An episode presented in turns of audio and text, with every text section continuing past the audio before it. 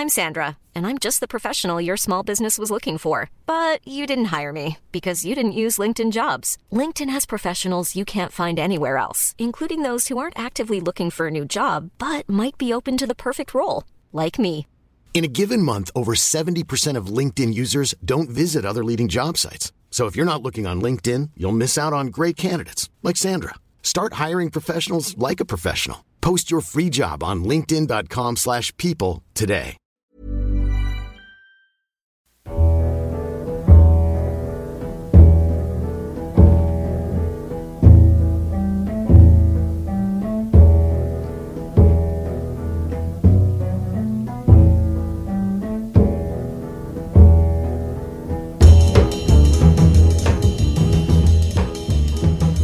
Well, hello and welcome to the Second Tier Podcast. I'm Ryan Dilks and I'm joined by the Boxing Day to my Christmas Day. It's Justin Peach. Hang on a minute. Are you Christmas Day in this scenario? Yes. God, my version of Boxing Day is so much better than Christmas Day. Or maybe I'm complimenting you. You never do. Well, I might be. In the history of our friendship, Justin, I've never received a compliment. Justin, it's Christmas. Well, what's Christmas? How was your Christmas? It was excellent, thank you. Very busy, yeah. Yeah. You didn't get up to much. A lot of family to see. I have 3 locations to drive to on Christmas Day. You've got a lot of family. A lot of family. Some might say too much family. Well, I have none. Well, I've got my close family, but I mean, I don't have to visit them. That almost went very dark. Yes, I'm an orphan. It's Justin, there's been 2 fixtures since we last spoke. 2 sets of fixtures, because the Christmas period it's just hectic. It's crazy. There's so much. It's crazy. We thought we were going to do one after Boxing Day, but we didn't really see the point because Boxing Day sales. There's that as well, and the fact of the matter is there'd been a day where we could have recorded it, and then we've got new fixtures out, so the episode's out of date. So now what we're doing in this episode is we're going to go through every team in the league and look back on their results from today and Boxing Day. So it's a bit different to how we usually do it, but hopefully you'll enjoy it still. Let's start off at the top of the table, Justin. Leeds. They are top after a fantastic game this Sunday. It finished 5-4 between them and Birmingham after a last minute. Was it Luke Ayling scored the winner? No, it was an OG from Wes Harding. Ah, well there you go. It was very hard to keep up with. Oh yeah, yeah. Marcelo Bielsa said afterwards, "My heart is still going." I would like. I wouldn't dare to even think what I'd be going through in a game like that. As a manager as well. Well, as a manager, yeah. At his age. Yeah. I mean, fair play. So that result for Leeds is a good one after their draw to Preston. Absolutely. On Boxing Day. First of all, what did you make of that game? What, the Preston game? Yeah. Because I got a bit of stick on Twitter. Yeah, you did. For saying that the deflection was the only thing separating them, and that stopped Preston getting a win. And technically it was. I mean, okay. I'm not wrong, am I? Well, no, technically yes. But in the grand scheme of things, you know, Leeds, every game, they create so many opportunities to score. But whether teams go to Ellen Road and they sit back, don't they, like Preston did? Yeah, absolutely. I guess in the essence of it, if you don't win, you don't deserve to win because you've not outscored the opponent. And this obviously is the case against Preston. It's good that they got back into the game, but as we know, Leeds have a real problem at times, putting their chances away. It's something we've said all season. I think didn't struggle with that today. No, not today. Maybe not. But I think it'll be something that we will be repeating again throughout the season. It's just whether or not Leeds can manage the games a bit more. Obviously, going into the game this afternoon, they definitely took their chances, but so did Birmingham. Yeah, that's it. The interesting thing about today's game was that Eddie Nketiah had his first start of the season, might also be his last start, because strange one. From how the reports are playing out, it seems like Arsenal are going to recall him. So we've said it before, striker has got to be top of the shopping list, hasn't it? Absolutely. Patrick Bamford gets a lot of stick. I think maybe we give him too much stick, because I think the way he fits into this lead side is perfect for them. But I think they need somebody who can do what he does and also put the ball in the back of the net. Well, yeah, they better than he does. Anyway. They need an upgrade on Bamford. Yeah. Which might be harsh on Bamford, but for £8 million, you know, his conversion rate isn't what it should be for a team wanting to be in the automatics and having aspirations of playing in the Premier League, because you get to the Premier League, it's a completely different ballpark, isn't it? Let's be honest. You don't get as many chances. So obviously Bamford is going to struggle in that area. So I think going for a striker in January with a view to getting a top striker in the summer should be Leeds' priority. So you're thinking a loan in January, and then when they get to the Premier League, obviously they'll have more money available, and the options will be more widely available, won't they? Well, let's be honest, they couldn't go wrong with Lyle Taylor. He's available, or he seems available, he gets goals, his all-round game is good, he's experienced, and you know, he's a goal scorer. I can see where you're coming from. I don't think they're better off getting somebody who's younger. He's someone who I think would see him over the line. What, this season? Which is the important thing at the moment. You think he'd be better than Bamford? I think he'd take his chances more than Bamford. You go back to Charlton at the start of the season, they are outperforming their XG. That's because they took their chances, and Lyle Taylor was at the centre of that. Okay, I can see where you're coming from. Let's go to second, where West Brom are having one hell of a wobble. Yeah. They are now without a win in 3, only their second loss of the season against Middlesbrough today, 2-0. A bit of a shocking result, it's fair to say. But what have you made of their shaky Christmas period? Yeah, it's been a really, really poor period for them. They got... Well, to put it simply, they got absolutely battered against Barnsley. Barnsley should have won that. Yeah. They got absolutely battered, and you know, you don't expect that. You say that because West Brom have played pretty poorly recently, but still grinded out results. That wasn't obviously the case today. Well, yeah, I think performances and data-wise, it's certainly catching up with West Brom, but I think, you know, this will be a turning point for them. You know, Bilic will see it as a bit of a reality check for him. You know, he's very much a manager who's set a precedent to win, which is shown over the last especially through December, where they've not been playing well and still winning games. But as I say, that's catching up with them now. They're going to go into January, possibly pick a couple of players up to compete, especially with Leeds. So certainly, I see them improving. I don't see them getting worse. I see them improving because he's going to iron out those mistakes. So you're saying this is just a blip? A blip, yeah. Yeah, because we put West Brom in the category of pretty much promoted, haven't we? Yeah. And then this has made me question it a bit, but I'm still sticking to my guns for the time being. We'll have to wait and see. Next up in third is Fulham. They beat Stoke 1-0 today, and also drew with Luton 3-3 in another cracker on Boxing Day. We'll get on to Stoke, obviously, a bit later on. Well, later on, because they're right near the bottom of the table. But this result today, good news for Scott Parker, and he seems to have turned the corner. How many times have we said that this season? Well, that's it. That is it. They look like they're just about to really go on a good run. They let themselves down with a few sloppy results, and I thought the Luton game was going to be one of those sloppy results. Mm-hmm. Well, you know, the defending against Luton was absolutely atrocious. It was laughable. You know, the amount of money they paid from both sides. Yeah, but you go to Fulham, the amount of money they spent on Mawson, on the back four in general, and the amount of money they're probably on is going to be eclipse what Luton put out weekly wage, which is something I'm sure some managers would bring up. But as I say, the defending was laughable, and for a team who have put the money out that they have, it's not good enough. Obviously, we think they've turned a corner. We never know with this Fulham side because you know, we take the mick out of Bristol City for being streaky, but this Fulham team is almost as streaky. They're proven to be a very streaky side at the moment. I think Michael Hector coming in January might improve things. I completely forget about that transfer. Yeah. But it could turn out to be the signing of the season in a way, because if there's one thing Fulham need, it's to strengthen that back line massively. They still need a right back. they do need a right back. Badly. And I imagine that will be on the shopping list. But Hector coming in is beautiful. That is exactly what the doctor ordered. And he is a quality defender, by the way. Sheffield Wednesday fans will tell any Fulham fan who's listening, he was a quality player for them last season. Yeah.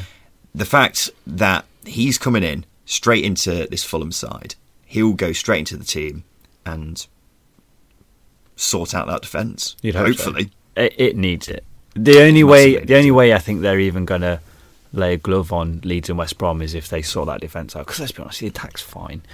I think midfield could do with a bit of help. It can, because they rely on Cairney for creativity. And we know Cavaliero's been out of form. Knockout's been nowhere near his best this season. Well, the thing is, they've got so many big names in that squad. And they keep rotating. You've got the likes of Bobby Reed, Hanson, Cairney, Arter. All these players are, rotating around in the midfield, and they could really do with somebody to sit beside Cairney, I suppose, really, because Cairney is their main creative force, isn't he? Absolutely. He's not been as good as he was a couple of seasons ago, I think that's fair to say. I think that's more to do with Fulham's style of play, to be honest. Possibly. They're not as, what's the word I'm looking for? They're not dynamic. Okay. Is that right? Maybe. Yeah. Yeah.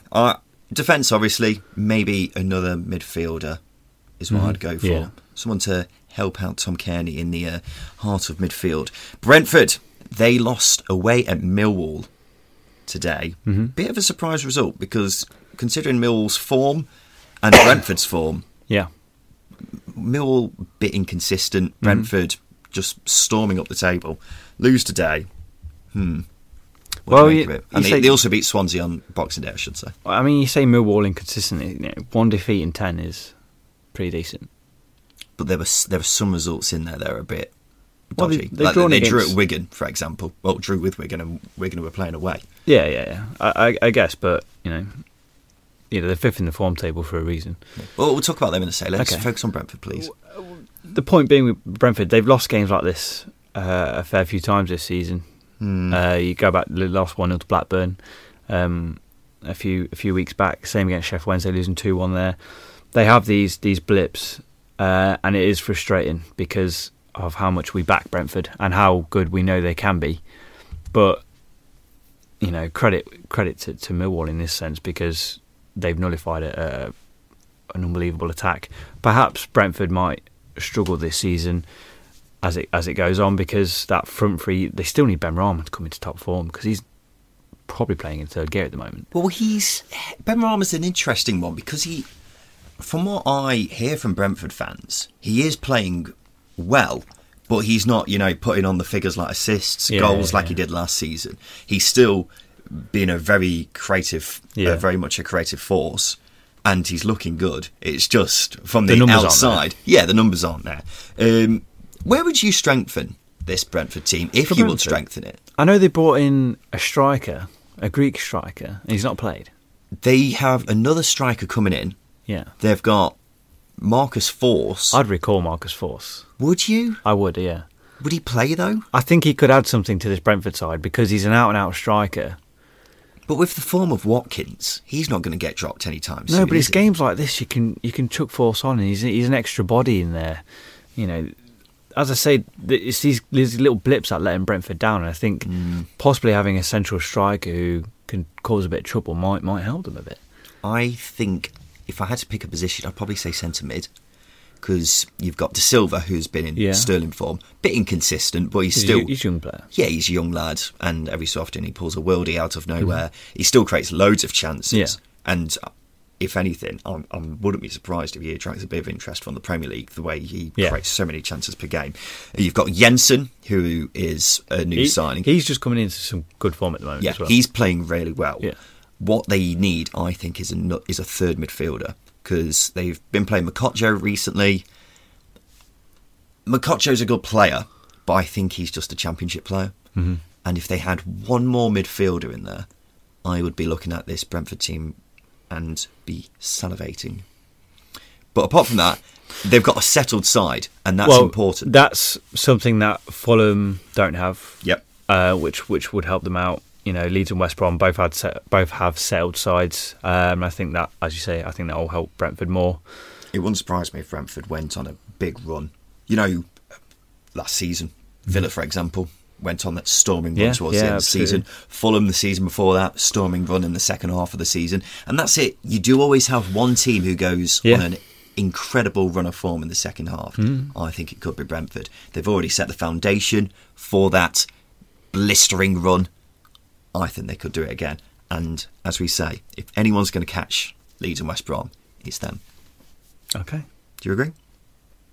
I think they're the only team that I've had any sort of consistency. And it's true. And they've had their bad spell, haven't they? Yeah, which was at the start of the season, which is probably the best time to have it, really. Yeah, get it out of the way. Nottingham Forest are up to fifth. A week ago? God. We were saying Sabi Lamushi might be under a bit of pressure. They've now got 2 wins in 2. They beat Wigan today. Yeah. Not a particularly surprising result. What was a bit of a surprising result was beating Hull away on Boxing Day. Well, I think that's the sort of the creme de la creme for Forest over the festive period, in the sense that they've beat a team that plays counter-attacking football, which Forest haven't been able to do all season. Yeah. And I think that should be the catalyst now for Forest. Yeah. And again, they've beat Wigan, who put 10 men behind the ball. Forest have a bit more of an emphasis to play, and they've got over that hurdle. And you know, Wigan are a sticky team for a few teams, maybe not away from home, but they certainly make it hard for you. And you know, Forest have overcome two really big tests for them. Just looking at the game, Wigan did have a few chances, but it's not gone to plan for them. We'll get to them later. Yes. But with Forest's pulling out these 2 results, are we getting back on the Forest bandwagon? Like I said, I never got off it. I questioned it. No, wait, I never got off it either, did I? Yeah, I was thinking about it. You were. It was borderline betrayal. I am still thinking about it. These 2 results, good results. You can only beat what's in front of you. Still thinking about it. There's a lot of teams hovering around the playoffs. Yeah, it's ridiculous. I don't think we've had a season like this where there have been so many teams, you know, hovering around the playoffs. Yeah. I mean, just looking at it now, there are 4 points separating Brentford in 4th and Blackburn in 13th. It's competitive. Very competitive. But stick them in Forest. What were you going to say? Well, we've mentioned it already, we're coming up to January, which, again, for Forest, it's a very important time for them to be strengthening. You know, as we said, I feel like another striker would be huge for them. Yeah. A creative midfielder would be huge, and possibly another winger as well. They probably need 3 players, and unfortunately, those 3 players, they're in positions that cost the most money, which is the sticky point. So I'm thinking maybe a couple of loans. Well, doing a rumour on Twitter the other night was that Carvalho. What? A rumour doing the rounds is what I was trying to say. Doing a rumour on Twitter. Doing a rumour! I'm doing a rumour. We're doing a rumour. A rumour doing the rounds on Twitter the other night was that Carvalho might be leaving. I wouldn't be surprised. Whoa, we got a bit of a mixed reaction from Forest fans. But what would be your stance on it? I'd let him go. I don't think he's been as creative as, you know, did they shell out 13 million for him? It was a lot of money. You need numbers from that. You need assists and, you know, goals from that. Being a Derby fan, Tom Lawrence is the most frustrating player there, and I think Carvalho would fit into that category. You know, they're mercurial. They are very, very good playmakers on their day, but when does that day come? It's too inconsistent, and this Forest side needs a player they can rely on, and Carvalho is not that player. No, yeah, absolutely right. Interestingly, Lolly got dropped today.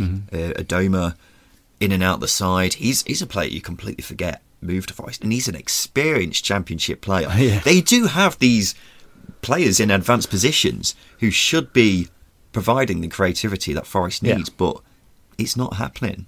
And if they don't sort it out, I fear they might fall out of the playoffs. I mean, when games get difficult, you know, you're losing 1-0 away from home, you want to rely on a player. I don't think Forest have that. No. I think they're a very good team, they're a very good unit, they're a very good squad, but they need individuals in there that can bail them out. Lolly did that a lot last season for him. Not done it this season. They need someone who can do that. They need someone just to provide a spark, and they do have the players absolutely who can provide the sparks, but it's not happening enough. Yes. We need more sparks, please. Yes. Sheffield Wednesday, they are sixth, but they lost to Cardiff today. Well, another one that's a bit of a surprising result, really, considering Cardiff's away form.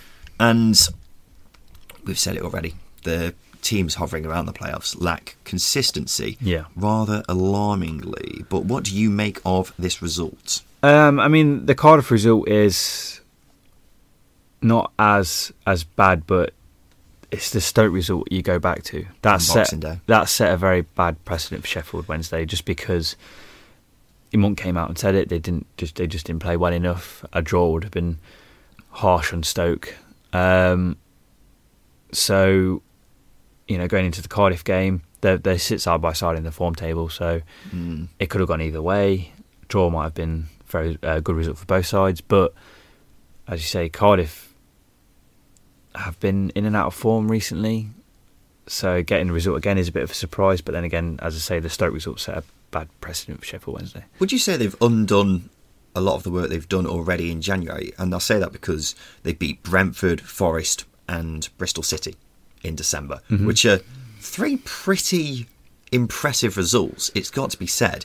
And then Stoke, we all know how terrible they've been this season. Lose to them and then also lose to Cardiff. Well, I don't think they've undone work. You look at all the teams competing for the playoffs, you could say that about every team in the playoffs. At some point, they've undone good work because of how, I mean, to be absolutely fair, how crap every team has been. You expect teams to be playing much better, and just no team has set a standard yet in the playoffs, the hunt for the playoffs. No. And Sheffield Wednesday, unfortunately, they fall into that category. Yeah, that's absolutely fair. Absolutely fair. Where do they need strengthen in January? It's difficult. It's really difficult with Sheffield Wednesday, just because we have no idea how financial fair play is going to work with them. I think, you know, one of the Murphys that's there, is it Jacob or Josh? I always forget. I always forget as well, don't worry. A Murphy. They're both pretty much the same person anyway. So the Murphy twin that is at Wednesday right now hasn't really hit the heights, and I think they need a winger in there that's going to take the load off Kadeem Harris in terms of supply. Goals wise, you know, they've relied on Fletcher a lot. Noihu is a nuisance, but he's not a reliable goal scorer. Sam Whittle's come back into the side recently. I love Sam Whittle. I love Sam Whittle. And Jordan Rose obviously got that hat trick the other day, but he is not the same player that he once was. He will be. We hope he will be, but he's not. He will be. Let's be honest. I mean, you said they need another winger. They have got Adam Reach. He's been forced to play more centrally recently because of, I presume, injuries. But he can play on the wing. If anything, they could do with more of a central player, I'd say. Well, they've got a lot of central midfielders, though. They've got Plumsy, Hutchinson, more Bannon. More of a number 10. Maybe, anything. But Gary Monk doesn't play with a number 10. Well, he kind of did. Today, he played Adam Reach kind of behind Winnell. So, if he is going to play like that, because he's known for playing two up front, but he didn't really do that today. He has done it in the past with Nuriu and Fletcher up front, the dynamic duo. But, screams flared, isn't it? Yeah, maybe a number 10 might help them out. I mean, perhaps, but as I say, they rely a lot on their wingers, so I think a winger would be the better shout. As I say, you know, Gary Monk doesn't play with a number 10. He prefers two up front. And I think if you've got a winger on each side who are both in form, both getting at fullbacks, they can afford to be a lot more direct. That's what I mean with Reach, though. Reach could play on the other wing. Yeah, but he's not been the same player since he had that season where he's just scoring from 30 yards out every game. Yeah, exactly. he's not really been the same player for me. Okay. Fair enough. Let's go to Preston. They are 7th in the table. Lost to Reading today at home. Another bizarre result, quite frankly. On Boxing Day, they drew with Leeds, which we have briefly spoken about already. The Leeds performance was a very good performance by Preston, wasn't it? Defensively, absolutely sound. Yeah, and they looked a lot better than some of their showings, i.e. Cardiff, where they looked pretty toothless, really. Yeah, unbeaten in 4 up until the Reading game. You say it was a bit of a surprise result, but, you know, Reading are 8th in the form table. So they're doing quite well at the moment. So it's, you want to say it's no shame in losing to them. You don't want to lose any game, but Reading are picking up form. This Preston side still needs to nurse players back in. So I don't think they're really going to get anywhere near their best for a few more weeks. Well, that's it. Into injuries have hit them so hard, but what they need in January is pretty obvious, isn't it? They need a striker, first of all. Dave Nugent.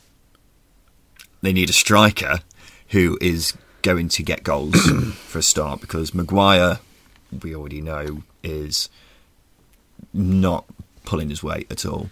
Nugent, he's just... I said this at the start of the season, he's just providing something in the changing rooms as far as I'm concerned. And then Stockley hasn't pulled his weight really either. Maybe do with a couple more creative players as well.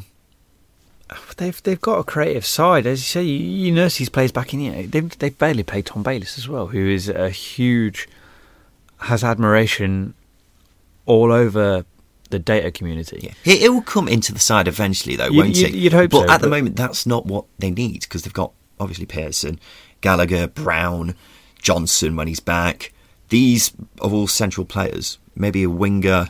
I know Barkhazen's been in half-decent form this season. He got dropped today. I think the thing is with Preston is they've got players in every position, and they've got a fair bit of depth in each position, but it's whether or not these players are good enough.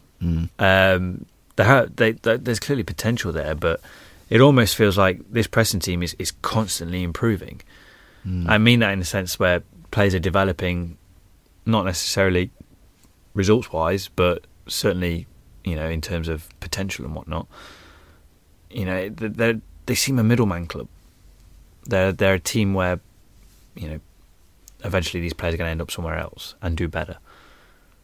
It might sound harsh, and I don't want that to be the case, because I've really enjoyed Preston this season. But as I say, they've got a lot of depth in positions. They can't afford to pay out anymore because of they just can't compete financially. So I think they're going to end up just outside the playoffs, mainly because these players aren't probably good enough to be consistent. Okay. Next up is Bristol City. Interestingly, according to Twitter, before this game where they beat Luton 3-0, according to Twitter, there were banners out at Ashton Gate calling for Johnson to be sacked. What do you make of this? It's strange, although did the same tweet question the source of the original tweet? I don't know. I just saw it somewhere. Whether it's true or not, I don't know. I don't see any reason why it'd be a lie, really. I mean, it's interesting, but what do Bristol City fans expect? Well, the thing is, Johnson has done a good job, but he hasn't really progressed the club over the last few seasons, has he? I think that's fair to say, because they consistently are just hovering around sixth place in the playoffs and never actually get in. Does that happen when you sell your best players, though?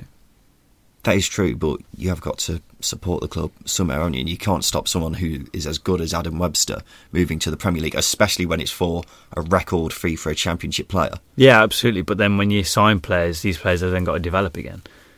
Yeah. So again, it's maybe a similar position to Preston, where players are consistently or constantly developing. Bit of a middleman club. Sometimes you've got to question the ambition of not ownership, but where the club want to be, and therefore, do you keep hold of players for an extra year, maybe take the hit on financially to see where you go?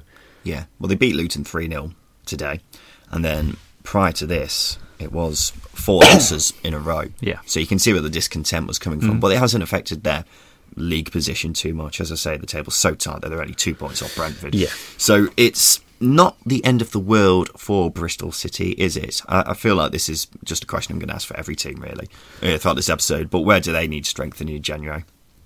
I think this is pretty obvious as well, isn't it? I mean, how many times have we said it? They need to replace a Afobe. Yeah. They have a very consistent lineup, and not in a good way. Teams, you settled sides, we were mentioning Brentford, Leeds, West Brom, they have settled sides, whereas Bristol City have a fairly weak settled side. Okay. Andy Vyman's the main man up front, and you don't... And Jeju. And Jeju, you don't go to them. They're not a consistent source of goals.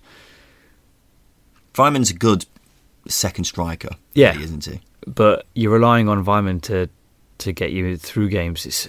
He's not prolific enough. I know he's done well in his season and a half at Bristol City, but much like Bristol City have passed, he's quite a streaky player. He'll go on runs of form, runs of goals, and then he'll dry up for a while. So, Anuaphobia, top of the shopping list. Yes. Swansea, they are 9th. They had a really exciting game with Barnsley this afternoon. Mm-hmm. Look out for that on the highlights. And then they got smashed by Brentford on Boxing Day. Swans, another side who aren't in their greatest period of the season. We did say they are relying massively on Andre Ayew last week, and that doesn't seem to have changed, because he got the only goal against Brentford and didn't get on the score sheet today, and they scored no goals. Well, yeah, again, January is a bit of a tricky month for Swansea. I don't know how much wiggle room they have financially, whether they can bring players in. They've obviously still got a fair few players there that, from a boardroom perspective, you'd like to move on because the amount of money they're going to be on. Well, Ayew has been linked with a move away, even to Leeds, is what I've seen. So, I mean, he's, what, 30? And if a club comes offering a few million, you're going to accept it, aren't you? No, absolutely. Unfortunately, because he's been a revelation for Swansea. But then again, he's got a wealth of experience. He's a proven player. They could do with some loanees, I feel. Someone to help out Surridge at the top. Maybe someone to replace Selena, because his inconsistency frustrates me. Goes into that mercurial category that Carvalho and Tom Lawrence sit themselves in at the moment. It's a nice little team they've got going there. Lawrence, Carvalho, Selena. They'll win 6-0 one week and then lose 6-0. I mean, they're so inconsistent that one of them is eventually going to be in form each week. So it might work out that way. There you go. Cardiff are 10th. They have had a fairly joyous Christmas, I think it's fair to say. They beat Sheffield Wednesday today. Yeah. And then drew with Millwall on Boxing Day. There you go. Yeah, fairly good period for them. I think, you know, Cardiff and Neil Harris would be fairly happy with their progress under Neil Harris so far. They've not really, I don't think they've really got going yet in terms of play. They can do better. But they're still getting results doing it, which is great for them. I think Harris is still getting to know his squad. He obviously, he wants to move players on in January, so it will definitely be an interesting month for Cardiff coming up. And as you say, a good festive period is a very good foundation for them going into the second half of the season. Because, as I say, I think they're one of the teams that I think will finish in the playoffs. Like their Welsh friends, and I use that sarcastically, Swansea, they are also very reliant on one player creatively, and that is Lee Tomlin. They need a bit more help from the wingers, don't they? Well, they have players there. I don't think they need strengthening because they've got the quality in the club at the moment. Can you say they don't need strengthening though, because they're not helping out, are they? Well, as I say, Neil Harris wants to move players on in January. Whether that means he's going to bring players in is another question. But as I say, they've got players there at the moment that are very, very good, or have been very, very good in the past. They just need to get the finger out. Yeah, absolutely. My phone is frozen. There you go. Millwall are 11th. Excellent. They, as you say, were unbeaten in 9 and had a lovely Sunday after Christmas where they beat Brentford, and then, as mentioned, they drew with Cardiff. So, as things were going for Millwall, it seems like things went a bit quiet under Gary Rowett, but they're still very much in the mix for the playoffs, aren't they? No, they're probably a dark horse for the playoffs. I'm liking what is going on at Millwall. The priorities for them, again, are pretty obvious in January. Keep hold of Lee Wallace. Bring it Lee Wallace at QPR. No, Lee Wallace, Jed Wallace. You haven't met him, are you? I'm still suffering from the alcohol I have induced in the Christmas period. It is Christmas. Alcohol and chocolate. That's it. Wallace. Mm-hmm. Need to keep hold of him and bring in someone else to help him. But I fear they might not be able to keep hold of Wallace. It does smell of one of those transfers where one of the lower league Premier League teams will come in and chuck 10, 12 million at him. And it'll be hard for Millwall to turn that down. How much would you be asking for him, do you think? I think realistically, 5, 6, 7 million. Really? Realistically, that's what I think they'd get. But because it's January, that'll definitely pump up the price. So if you were Millwall's chairman, you'd accept 5 million? Well, how old is Jed Wallace? 26, I think. And he's been a bit of a journeyman so far. He's 25. But he's so important to this side that if they get rid of him, they're pretty buggered, aren't they? Potentially, but Millwall... I mean, I think Jed Wallace adds a bit of a...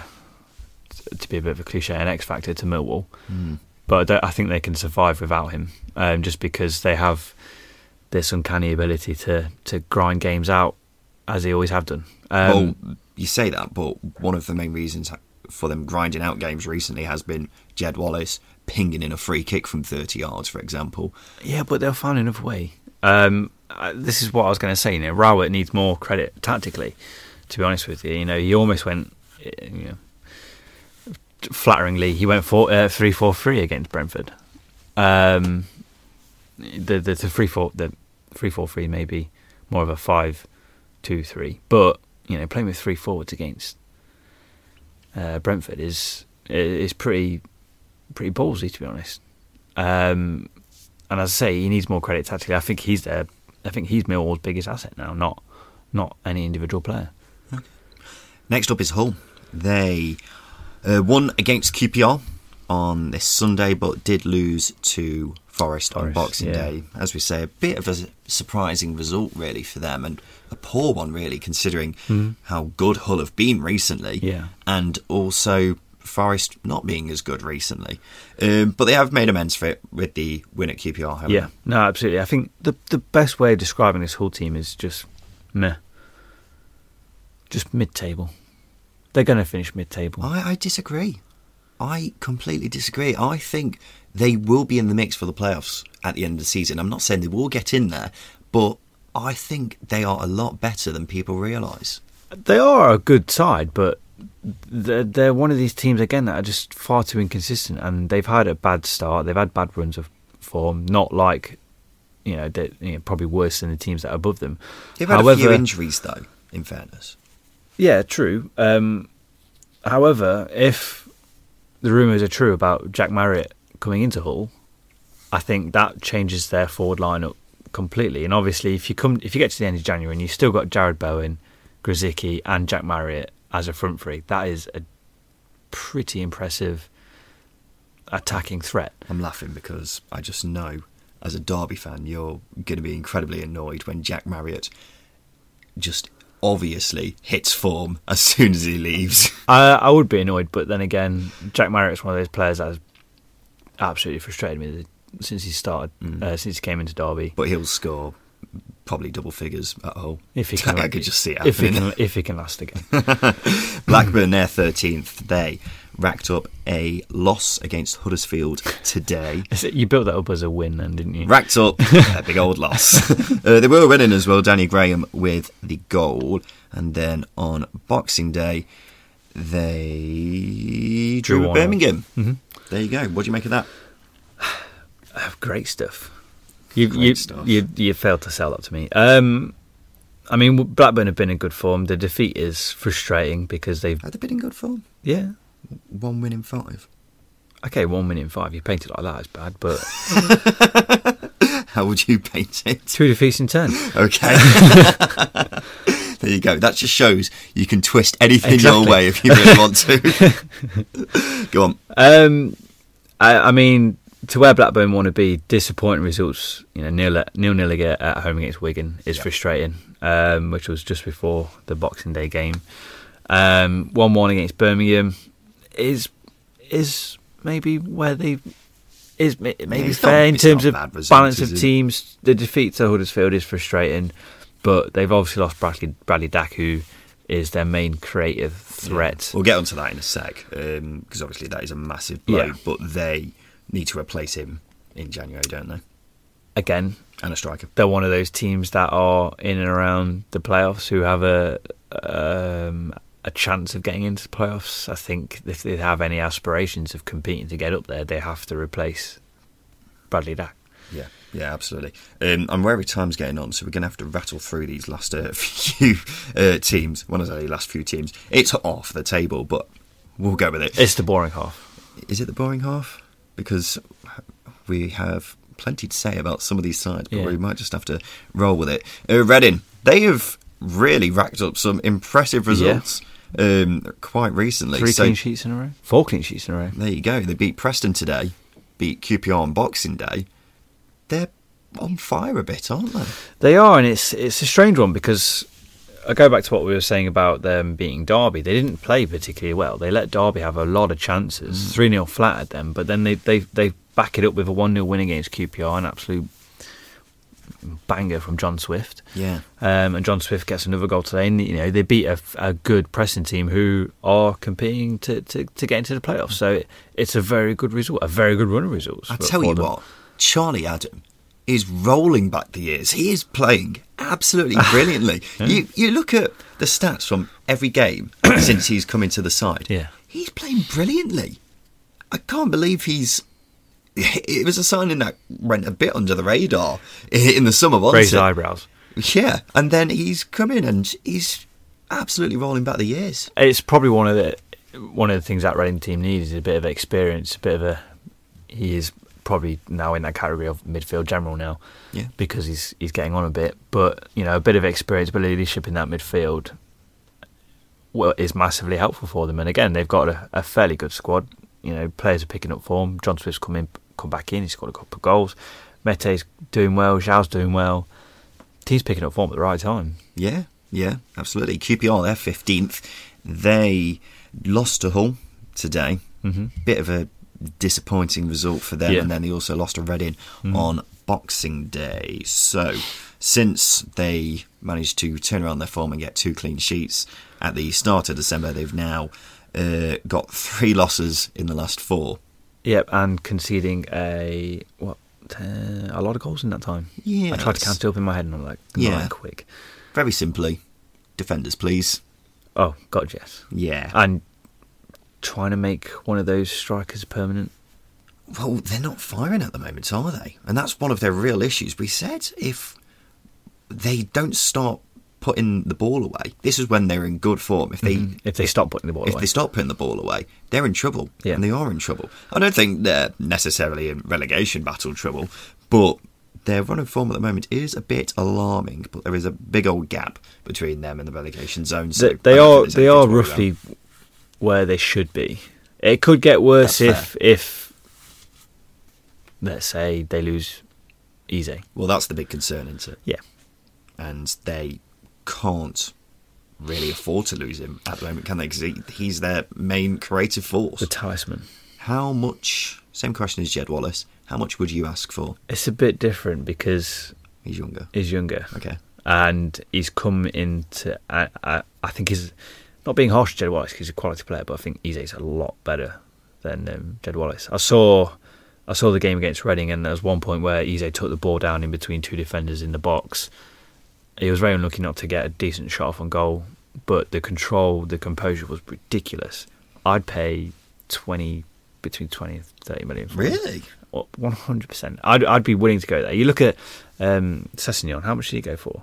18, 19 million? No, you're asking, but Fulham did just come down from the Premier League. Well, yeah, no, exactly. So that might have brought the price down a bit. But I think Eze's got a lot more potential than players like Sessegnon. Oh? I'm very, very impressed by Eze and what I've seen of him. Yeah, he's clearly, from this season, one of the best players in the division, isn't he? And as you say, he's such a young lad. Yeah. How much he goes for, I think QPR would accept probably 15 million. That'd be disappointing. It would be disappointing, but it is a lot of money at this level, pay so. That for him. I'd pay between 20 and 30 for him. If I was a Premier League club, I don't care what level you're at, maybe not Man City or Liverpool, for example, but the rest of the Premier League should really be having a good look at him, because if they could have a real player on their hands. Next up is Middlesbrough, who have absolutely turned it around. It's unbelievable. Surprise everybody. I think it was, three wins on the trot, but a couple of wins in the last 10 games as well.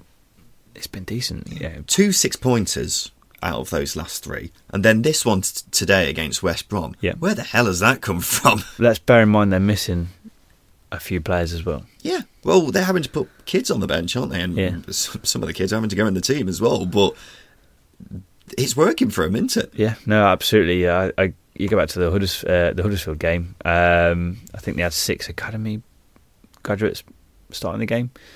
Mm. Jed Spence looks a quality player as well for Borough. But it is a huge surprise. And this result against West Brom, going away to West Brom, inflicting only their second defeat of the season on them, is absolutely fantastic. And they're, as you say, they're rising up the table. And fair play to Woodgate. Yeah, absolutely. Yeah, we've given him plenty of stick, particularly me, for saying how inexperienced he is. But it seems like he is really learning from the season so far. Yeah. And it's paying off for him. Yeah. So fair play to him. One of the most impressive things is he's getting goals out of Ashley Fletcher. Yeah. Which is unbelievable. Which nobody has done so far. No. I would ask what do Middlesbrough need in January, but I don't think they can afford anyone. So we'll slowly move on to Birmingham. They had, obviously, that very interesting game with Leeds. Yes. And then before that, on Boxing Day, they drew with Blackburn. So 1 point from the Christmas period, but not terrible, really, because a point against Blackburn, not too bad. And then they nearly got a point from Leeds. Yeah, well, what, did they lead twice? It was very hard to follow that game. They led at some point, I think. They probably did. Actually, I'm not sure they did. Or did they? They did. They led at 1 point. Point. It's kind of hard to draw any positives from that. However, scoring 4 goals against Leeds, who are the best defence in the league, that is some job. And I think the goals that they scored, they played very much to their strengths. You know, It was like last season. Djukovic at the back post. I stand corrected. I don't think they did lead. Either anyway, yeah, as I was saying, Djukovic at the back post. It was lovely. Yeah. It was a throwback, and Jude Bellingham's goal, he took it so well. Oh, we love Jude Bellingham on the show, don't we? Absolutely. Yeah. Striker. What they need, innit? Need a striker and, I'd say, a creative midfielder. Maybe. The thing is, you've got Crowley and Bellingham. They're 2 young lads, and there is a lot of pressure on them to be the creative forces in this team, and you're not going to get it every game, and I suppose that's something they need to address, not necessarily in the wide areas where those two play. Well, they can play centrally as well, but they're usually put on the wings. I think a creative midfielder to replace probably Gardner in midfield would go down. Which Gardner? Well. It's Gary. Oh, he's out for the season. And then goalkeeper, maybe. Truman's been better than Camp. Well, that's not hard. Let's go to the next team. It's Charlton in 18th. Now, we can't really talk too much about Charlton because they are playing tomorrow against Derby in what is a relegation battle? I wouldn't say a relegation battle. It's a big game for both the teams. It's a hovering above relegation battle. I don't want to finish lower table. I want to finish lower mid-table battle. Yeah, that's fair. Well, they beat Bristol City on Boxing Day, which was a surprising result. Good result. A very good result, though. They need bodies, quite frankly, don't they? They've got bodies. They need more bodies because they need some of those bodies. Physically able bodies. Some of those bodies can't use their legs at the moment. And there's a lot of injuries. Bodies that can use legs would be very helpful for Charlton. Yeah, just anyone down to the kit man who can boot kick up, kick a ball, get in squad. Because they had to recall Doherty from Bromley Town, I think. Well, he's played really well recently. And he's been playing really well. Yeah. So the step up, it just emphasises the step up that some of the players have had to take has been huge for them. And I think it does bode well for Charlton because they've got a very good track record of blooding young players through, but their form of late has been awful. And well, that's because of the injuries, isn't it? Exactly. But that winning against Bristol City is huge. And I saw some videos that amuse me greatly of bitter Charlton fans getting one over Bristol City fans. They were amusing. Worth a search. I'll have a look. Huddersfield, they had a bit of a mixed Christmas period. Yeah. They beat Blackburn today, but then lost to Middlesbrough on Boxing Day, one of their hovering above relegation rivals. I like the new spins with it. Yes. But Huddersfield I picked up recently because under the Cowleys they started off very well, then it went a bit flat, but now they are slowly but surely getting points on the boards and create a nice little gap between them and the bottom three. Yeah, that's sort of since they've come in, it's split up into thirds. So they've had a good first third under the Cowleys, a bad middle third, and they've picked up again for a fairly decent. Not consistent, but better than how it was. Oh, God, yeah. Bit of form. Jesus, yes. Yeah. Team, what do you think needs to be strengthened? With Huddersfield? I mean, Mounier's coming into good form. They've obviously got Grant. Campbell's a fairly good operator at championship level, so I don't think it's goals. I think they need possibly a decent left-back. I like Congolo, but he's not productive going forward as others. I'd say that the defence really is something that needs to be improved. They've still got Schindler. Elfie's out for the season. I've not been overly convinced by Hader. Yeah. They've got Danny Simpson in now, haven't they? Which inspires confidence. Hader has actually been linked with a move away as well, but whether that actually comes to fruition we'll have to see. Defence for me is what needs to be strengthened. Someone to help out with the goals as well. I know Mounier's stepped up recently, but they could do with a few more goals from midfield. I think that's been a problem for a while now. That's been a problem for a good 4 seasons now. Yeah, they've struggled from goals. I mean, they could probably do moving players on as well. Players that are maybe outstaying their welcome. Yep. Derby, they are another team playing tomorrow, but they drew with Wigan on Boxing Day. It was terrible. I'm not surprised. They very nearly lost. Martin Waghorn rescuing a point late on. Derby is an interesting one, isn't it? Because they are absolutely terrible. But if they didn't have a certain former England captain coming in, then I would be a bit more worried about them. Oh no, absolutely. They're at a point where they're not even limping to January transfer window. They can remember playing on COD Zombies, and you get that one zombie that will just like drag itself with its arm. Yeah, they're at that point. That's Derby at the moment, and that's a weird reference, but it works. No, I like it. I think that's the best reference we've ever had on this show. That is Derby, and they need bodies everywhere. Again, similar to Charlton, but in this sense, the players that they have are just terrible. I'll be honest with you. It's going to be interesting to see how Rooney fits into this side, really. He's going to. I think for the time being, he's going to slot alongside Bielik. Well, I think at the moment, considering how crap the strikers have been, they could do with him up front. Maybe, but I think. But at the same time, they need a bit more creativity, and Rooney will definitely provide that. I think in midfield, Rooney to sit alongside Bielik with Holmes just in front of him will be the ideal. A 4-2-3-1, that would be ideal. Jason Knight has been the best player this season for Derby, and he's played a fraction of the games. That's my honest, my opinion. It's really hard to sum Derby up. No, it's really easy. That's why it's kind of hard to find words, because they're crap. They're very, very crap. They need players in to help. That aren't crap to help Cocu out. I've said all I want to say about Derby. Please move on before I lose my mind. I will move on just shortly after I've had a quick go at them myself. Rooney coming in, as we say, not too sure where he's going to play. Yeah. Ryan Conway from The Athletic, he seems to think there's going to be 3 bodies at least coming in. So Benkovic has been linked, which is mouth-watering for me. Well, you've got they have had a few injuries in fairness. You know, Clark, Shea. They have. Yeah, you get these players in. I think it completely changes the dynamic. Yeah, because they had those players in. They had a good run of form, sort of middle part of the first half of the season. They had a good run of form. They had those players in. They got injured. They've dropped. Not surprised. some Derby fans are, they think we should be better, they're not. They are where they are because that's what they are. There you go. Stoke.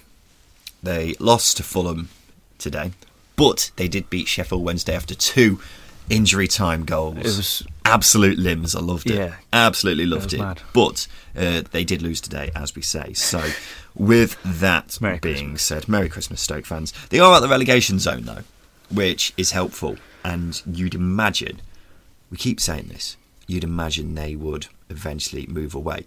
Interestingly, I'm not sure if this is still the case now, they were the same odds as Derby to go down earlier this week.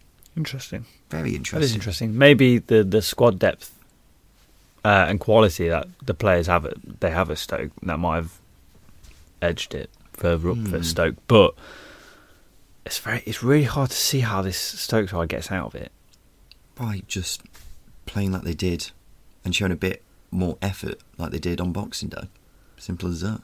I can't see them signing too many players because I think financially, we mentioned it last week, they need to cut the wage bill rather than add to it. Financially, they're fine because... For now. No, I can't remember his name, the chairman has been moaning about FFP because they have a lot of money and they want to pump it into the team, but FFP isn't letting them. Well, pump it up. The transfer budget.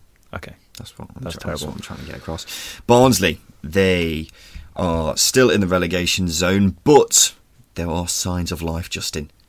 I mean, there wasn't much life at the game today between them and Swansea, but they are getting points on the board. Yep.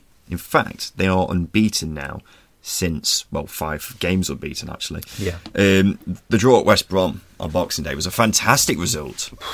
I mean, as we say, West Brom haven't been playing very well recently, but Barnsley played them off the park. They were brilliant. They were so good, and the goal that they scored was great. And that shows the difference that Struber's made. I think is he playing? Ape Harme. He's playing in midfield now, and I didn't expect that because, again, going to see them against Derby, I thought he looked terrible in defence. Clearly, he's doing a lot better in midfield. But he seems to have balanced the team. He just seems to have balanced the team. He's playing players. He's just doing something slightly different. Yeah, players are slightly out of position, but I guess zone-wise, they're operating in the same area, and he's getting the best out of them. Yeah, absolutely. We all know what they need: experience. Massively. An experienced defender would go down very well, I imagine. Can't think of anyone off the top of my head, but if there is any experienced defenders out there, we know a club for you, and it's Barnsley. Does that count as a referral, so we can pick up a fee? Possibly. I'm always up for more money. We all are. Let's go to Luton, because they are second from bottom after they lost 3-0 to Bristol City. It's not going too well for old Luton, it's got to be said. They did get a point against Fulham on Boxing Day, which was nice. I mean, as you said, the defend on both sides was confusing. But that's 1 point in their last 6 now, which is depressing to say the least. Last 5, actually, I should say. Yeah. No, yeah, absolutely. It's a strange one. We know, I mean, Luton need goals and they need defenders. To invest in that team because the team is terrible. I'm sorry. I said this last week. Yeah. Izzy Brown is the only one in that team who I think would get into any team in the mid-table area. Yeah. The rest of that side is shocking, and it needs to be sorted out massively. If Luton do want to stay up, or whether they're just condemning themselves to relegation, we'll find out in this transfer window. No, pretty damning, but it's hard to disagree. I think Alan Sheehan is still on the books at Luton, and not to be disrespectful, but he's not a Championship player. No, he's barely a League One player. Finally, Wigan rooted to the bottom of the table. How Paul Cook still has a job, I have no idea. He might not do after this. I think if there's one Christmas present Wigan fans all want, it's for him to be given his P45. Harsh but true. Again, watching him against Derby, I know Paul Cook, he said it in his post-match presser, and it confused me a little bit because They got into good areas, but they looked absolutely toothless. Mm. Completely toothless. And they've got 8 goals in the last 10 games. They've scored 8 goals in the last 10 games. It's not good. It's not good. But this is a half-decent side. And I tell you what, they didn't actually play too bad against Forest. They did create a few chances, but you're not putting it in the back of the net. The results aren't coming in. Something needs to change. They didn't play badly against Derby either. Or watch them against Blackburn, and they still created chances against Blackburn. But there's no way this team scores without playing a striker. No, they are going down with Paul Cook in charge. Absolutely. If they don't get rid of Paul Cook, might change. Not sure it will, but you may as well give it a bloody good go. It's like completely passed me by. But Nick Powell left in the summer and he didn't replace him. Well, I think Jamal Lowe was I know they're kind of different players, but I suppose he was expected to fill the creative boots of Nick Powell. But nowhere near it. No. Nowhere near it. It's so frustrating because, again, I see the potential of this Wigan side. I saw it on Boxing Day. And the players look good. Anthony Robinson is a superb left back. Yeah. Actually, I put that out on Twitter the other day, and the consensus seems to be that if Wigan do go down, Anthony Robinson will still be in the Championship next season. There'll be a lot of teams after him. Yeah, he has looked a very good player. It was a very £1 million, I think it cost. Very good investment. Surrounded by shit. Let's talk about the other news from the week, Justin. As you previously mentioned, Bradley Dack is going to be out injured for around a year after an anterior cruciate knee ligament injury. It looked the most innocuous challenge going because the camera was about 2 yards away from it, and he just rolled over. It didn't even look like he twisted it. No, and it was the culprit. Maybe might have been Sam Morsey. He has history. He has previous. He's always in the thick of it. But as you say, it was incredibly innocuous, and it's gutting for him because I've not seen him live ever. And that makes me sad, and I've got to wait another year. That is quite sad, actually. Yeah. But in terms of... It's such an obviously massive blow for Blackburn, and we have kind of touched on it already. But a player of his quality, you'd have thought, might have a go in the Premier League eventually. But with this injury, when it's such a serious injury like this, those chances might have taken a big old blow. Maybe. If he gets back and back into form, I see him going into the Premier League, but it is a hard injury to come back from, and wish him all the best. Yeah, of course. Jack Clarke has been recalled from his loan spell at Leeds by Spurs. Yeah, weird one. I didn't realise. I thought he made more appearances, but yeah, he made one. No, he made 24 appearances for Leeds last season, and then he came back with an extra year of experience under his belt and makes one sub appearance this season. I just think that Jack Harrison's been in great form this season. And he's had to compete with Costa and Hernandez for the other slot as well. Not surprised. I've always questioned whether he's actually that good, because Spurs spent a lot of money on him. Yeah, for somebody who got 2 goals and 2 assists last season. I know he's only a young lad, but we've spoken about plenty of players on this podcast who have had more of an impact than he has. Harsh but true, but. No, I've got nothing here, hospital truth. There was a few whispers on Twitter when I put it out about maybe an attitude problem. We obviously wouldn't entertain such vicious rumours, but that is something that has been circulated, so make of that what you will. Speaking of loans being cut short, Cameron Carter-Vickers is having his loan spell at Stoke cut short, according to reports. Spurs have gone in on their loans. Well, he could easily be sent out to a number of Championship sides, couldn't he? QPR, maybe. I guess, but some of the games I saw him play for Stoke, he looked an absolute oaf. He was good at Swansea last season, wasn't he? Very, very clumsy. Yeah, I think he's a good player and he has ability, but their Stoke move was terrible for him. Yeah, it's just not worked out, which is a bit weird, really, because... You'd have thought, considering how bad they've been, he might get a few more chances, but there you go. Birmingham have appointed Alberto Escobar as their new assistant manager. He used to work with Slavica Jokanovic at Watford and Fulham, getting them both promoted. It's after Paco Herrera left because of family reasons. Paco Herrera sounds like a wrestler. Moving on from that, but Alberto Escobar, promotion experience, sounds like a good appointment. Yeah, absolutely. There's a good group of coaches there at Birmingham. Yeah, yeah. James Beattie, not sure what's going on there. Darryl Flahaven's a goalkeeping coach. Yeah, yeah. Gary Monk is a fan of all of them, apart from the one who's in charge of it. Maybe. And finally, for some reason, former Stoke defender Danny Collins is listed amongst the cast for the film Cats on Google.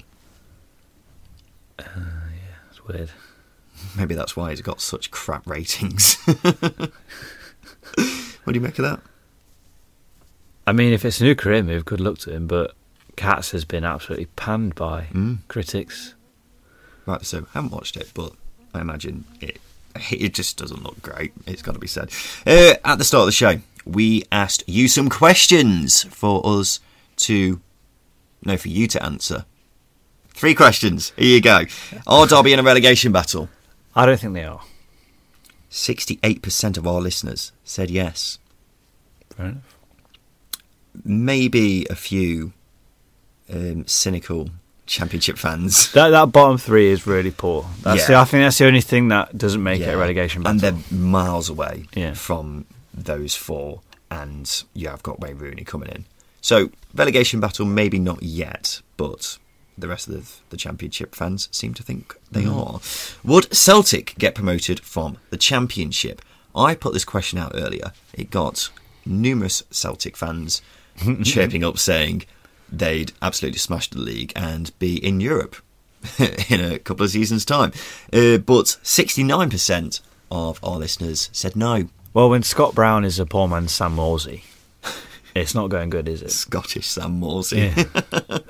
Yeah. I am very passionate about putting forward the case of how much better the Championship is than the Scottish Premiership. I think it's absolutely miles ahead, and I don't think Celtic would even get in the playoffs.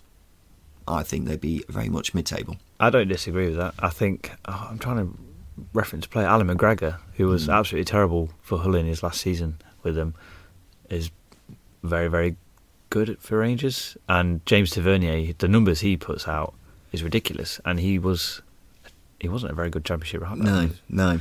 The thing is, you have got. They have a good player every so often, but I mean Championship clubs do as well. Your Van Dijks, your Wanyamas, your Tierney's. There's going to be that's good recruitment. Yeah, it's not going to. Yeah. And that's what Celtic fans seem to use as an excuse. But the final poll was: is Gavin and Stacey shit? No, I know you hate James Corden, so you'd say yes to this. I don't hate James Corden. I just don't like him. That's why I don't like Cats as well, isn't it? I forgot he was in there. That's why it got crap reviews. No got 61%. So 61% of our listeners like Gavin and Stacey. I watched it for the first time ever on Christmas Day. Wait, what? You've never seen it before? No. And wow. I was not impressed, I've got to say. That's what you need to watch them all, because the delivery of jokes and stuff, it all wasn't very funny. Very quickly, Justin, can we do the Craig Bryson pub quiz? Very quickly. Very quickly, because this has been a long episode and we really need to get through this. It being very quick is down to you. Yeah, of course. The Craig Bryson pub quiz. Justin has 6 clues for me about a random Championship legend. He has made at least 200 Championship appearances and will have played relatively recently. First clue, please. I made 255 appearances, hitting 16 goals. Assisting 25. That sounds like that sounds like a midfielder. So or is it a midfielder? I'm going to go John Brayford. No.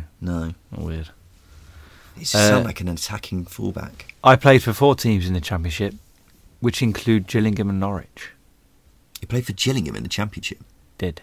Crikey, I don't even remember when Gillingham were last in there. 03-04 was their last season, I think. Was it? It might have been 04-05. What was the other one? Norwich.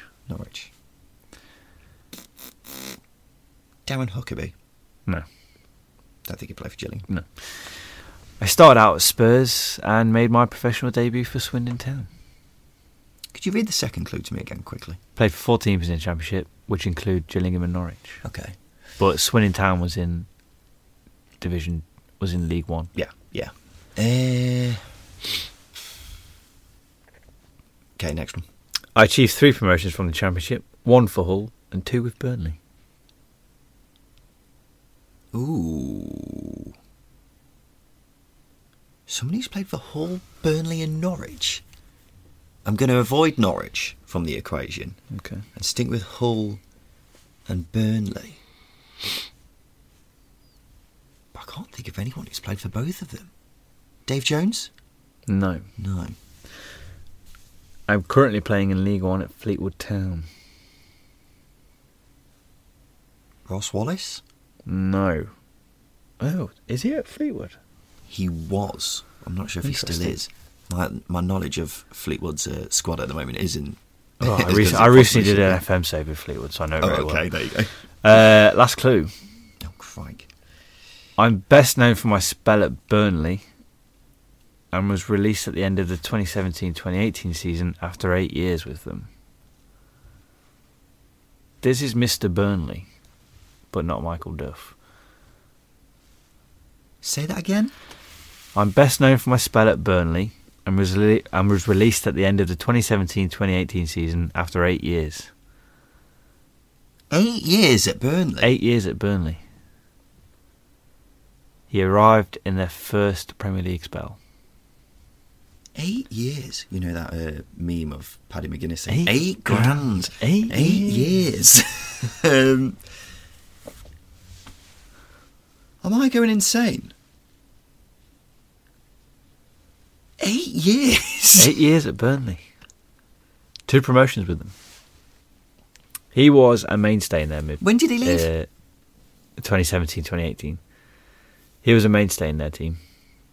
Played pretty much every game. What? I don't know. I give up. Dean Marnie. Oh, for God's sake. I always forget Dean Marnie exists. Sorry, Dean Marnie, if you're listening to this, but I forgot you existed. 8 years. 8 years. Played a few games for Spurs as well in the Premier League.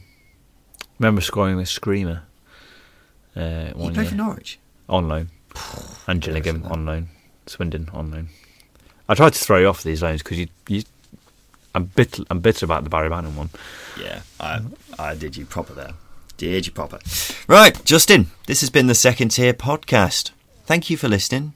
I know it's been a bit of a different episode, but we've given it a bloody good go, haven't we? Yeah, and you know, if you can tune in over New Year, that'd be perfect. Yeah, absolutely. We've got a great tonic. Yeah, we have got our special episode coming up of the top 10 championship players from the last decade. We'll be giving to you that very soon. Your speech has been terrible tonight. I know. I'm clearly suffering from the numerous bits of chocolate, alcohol, and turkey that I'm still trying to get through at this very stage. But it's been a good episode. I've enjoyed it. Have you? I have, yeah. Good. I hope the listener has enjoyed it as well. Thank you for listening, listener. I've been Ryan Dilks. I've been Justin Peach. Thank you for listening. Make me feel all right. Make me feel all right.